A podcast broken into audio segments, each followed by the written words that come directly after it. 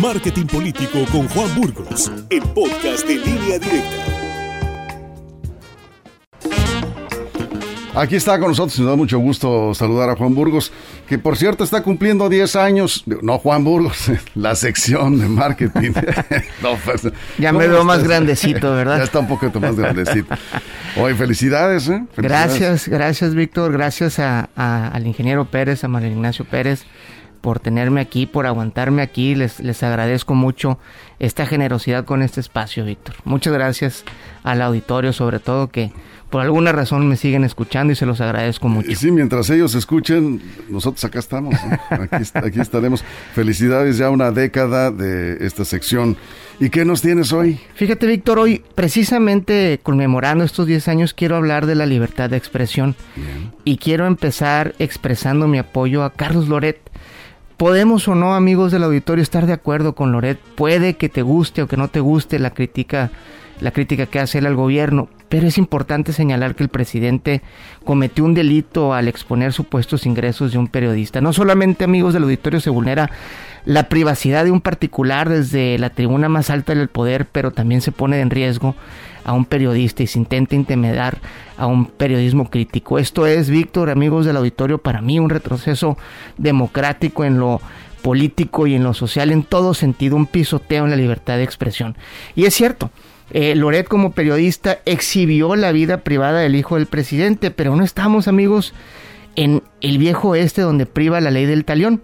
No porque Carlos Loret eh, exhiba o haya exhibido un posible y hasta evidente conflicto de interés del hijo del presidente, quiere decir que se justifique como respuesta desde la presidencia de la República y en voz del mismo presidente que se exhiba de forma falsa o no confirmada la vida de un periodista, una vida privada, en un país, amigos, donde solo en los últimos dos meses se han asesinado a cinco compañeros periodistas. Esto, esto es muy grave.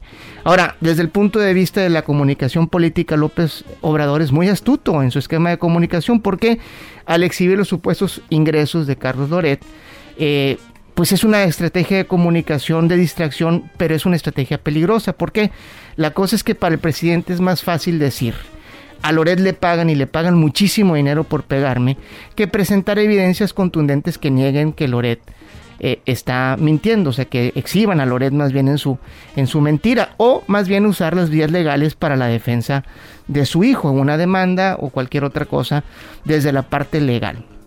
Y ojo, ayer también López Obrador anunció que los periodistas críticos del régimen de su gobierno deben transparentar sus ingresos y propiedades.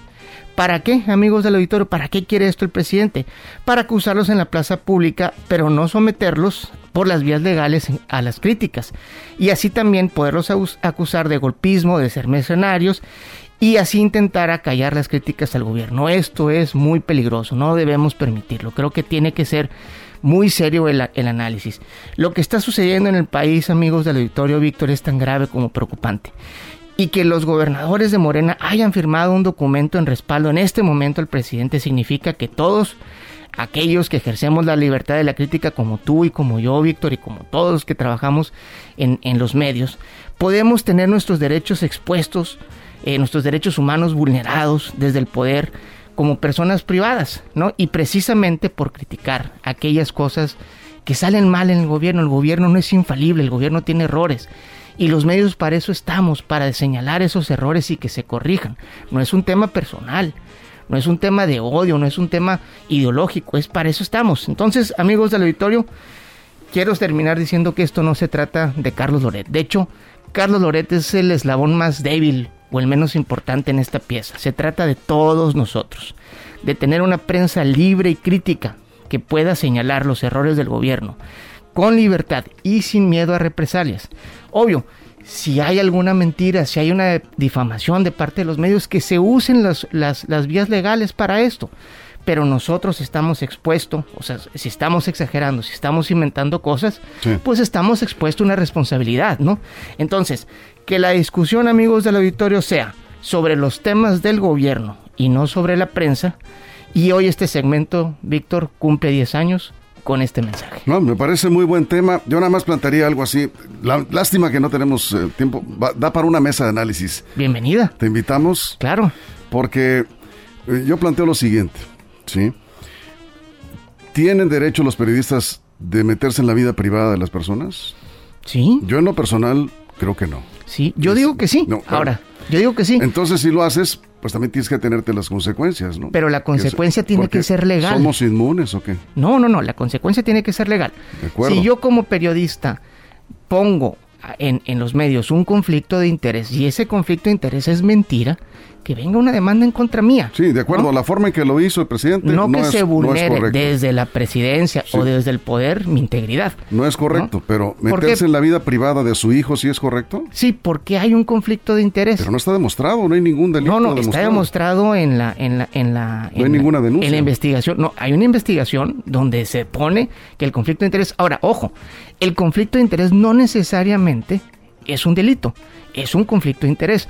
Cuando tú entras como, como funcionario público, tienes que declarar esos conflictos de intereses para que entonces puedas tú advertir, por decir algo, si tú entras eh, como secretario de Obras Públicas y tienes una constructora, bueno, tienes que tener ese conflicto de interés sí, de declarado. acuerdo, ¿no? lo entiendo perfectamente. Entonces, no necesariamente es un delito dedicarte o que el hijo de López Obrador se dedique a algo que tiene que ver con Pemex, su familia, su esposa, ¿no?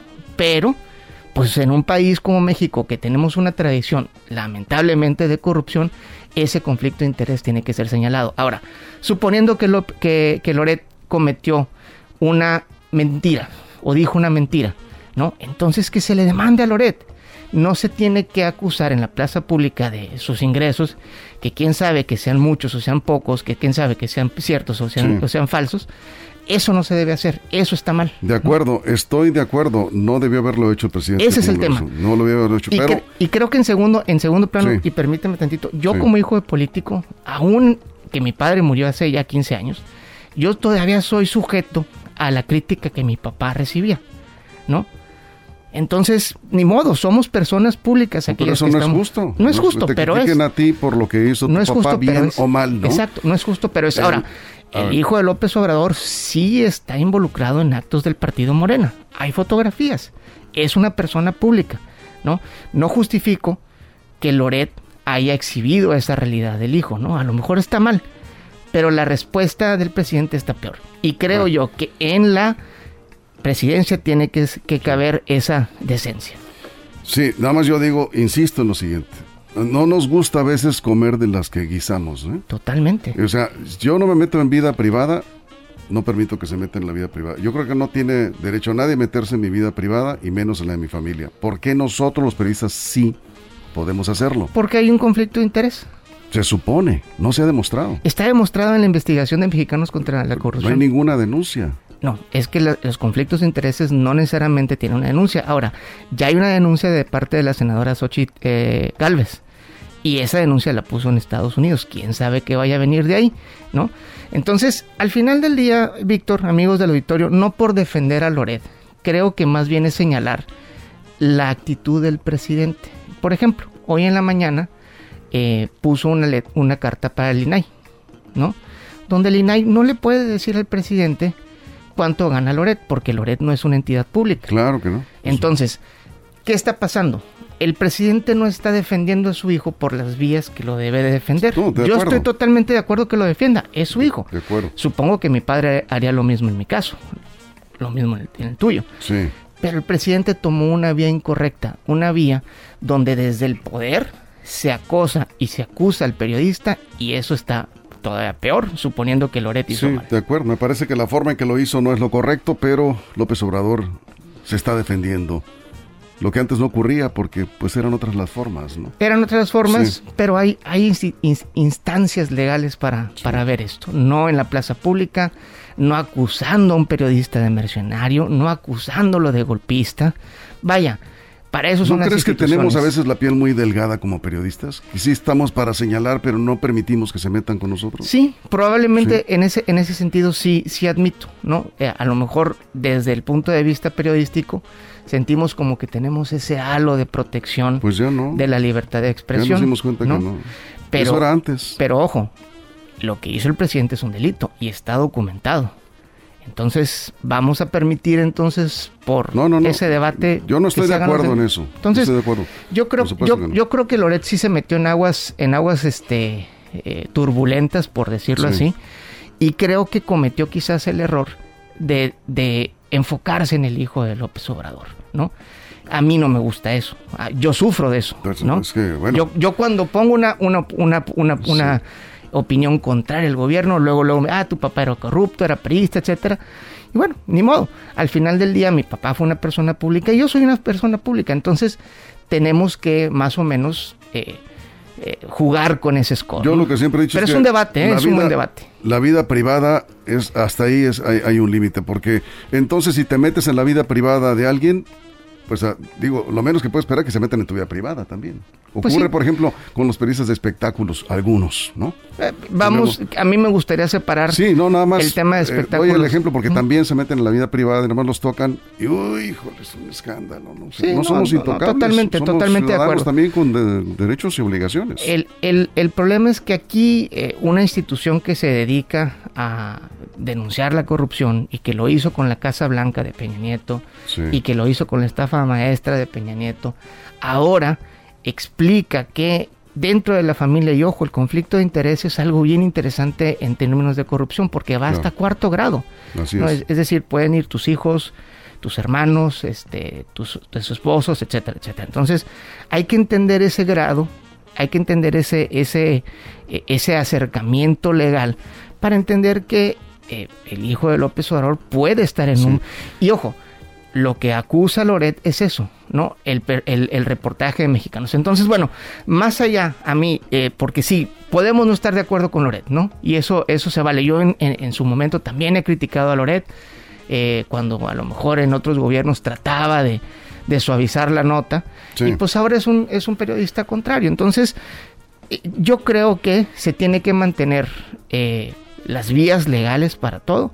Y lo que el presidente debió haber hecho en todo caso es decir, vamos a, defa- a- Sí, a demandarlo, de pues acuerdo. la información que presenta no es correcta. Y ante las instancias legales, vamos a defenderlo. Lo que desató todo esto, y ya me están cortando que estamos sobre tiempo, pero te digo que da para una mesa. Lo que Bienvenido. desató todo esto es que se publicó el, el reportaje por latinos. Se publica y se reproduce. Si se hubiera presentado una denuncia por las vías correspondientes, como de haberlo hecho en este caso Mexicanos contra la Corrupción, y no se publica hasta que se determine si hay o no delito que perseguir, pues no hubiera pasado todo esto. Se publica y López Obrador dice, bueno, pues yo también te respondo públicamente. Que fue básicamente lo que pasó con la Casa Blanca. Exacto. No hubo tampoco una Así es. denuncia y sin embargo el actual gobierno utilizó eso como bandera a través de Carmen Aristegui, que también Carmen Aristegui tuvo su costo, pues salió del, del espacio en el que tenía. Así es. Entonces, bueno, no que íbamos a cambiar. Pues sí, es lo que estamos viendo. El asunto es que tanto mal uno como el, Como el otro. otro. Sí, Totalmente. Estamos de acuerdo, ¿eh? Sí, en eso estamos de acuerdo. Bueno, Juan, muchísimas gracias. Muchas gracias, Víctor. Un saludo a todo el auditorio. Les dejo mis redes sociales. Por Seguramente favor. este segmento va a tener algo de controversia. Aquí, eh, Arroba Juan Burgos en Twitter, facebook.com diagonal Juan Burgos en Facebook y mi correo electrónico para alguien que se quiera explayar más con el tema, juanesburgos arroba gmail.com. Gracias amigos de la producción, nos dieron un chorro de tiempo. Gracias, no, Gracias pues, por estos sí. 10 años a RCN. por supuesto, felicidades, Juan. Gracias. Que vengan muchos más. Que así sea. Sí, encantado este, de tenerte por acá. Es nuestra sección de marketing. Marketing Político con Juan Burgos, el podcast de línea directa.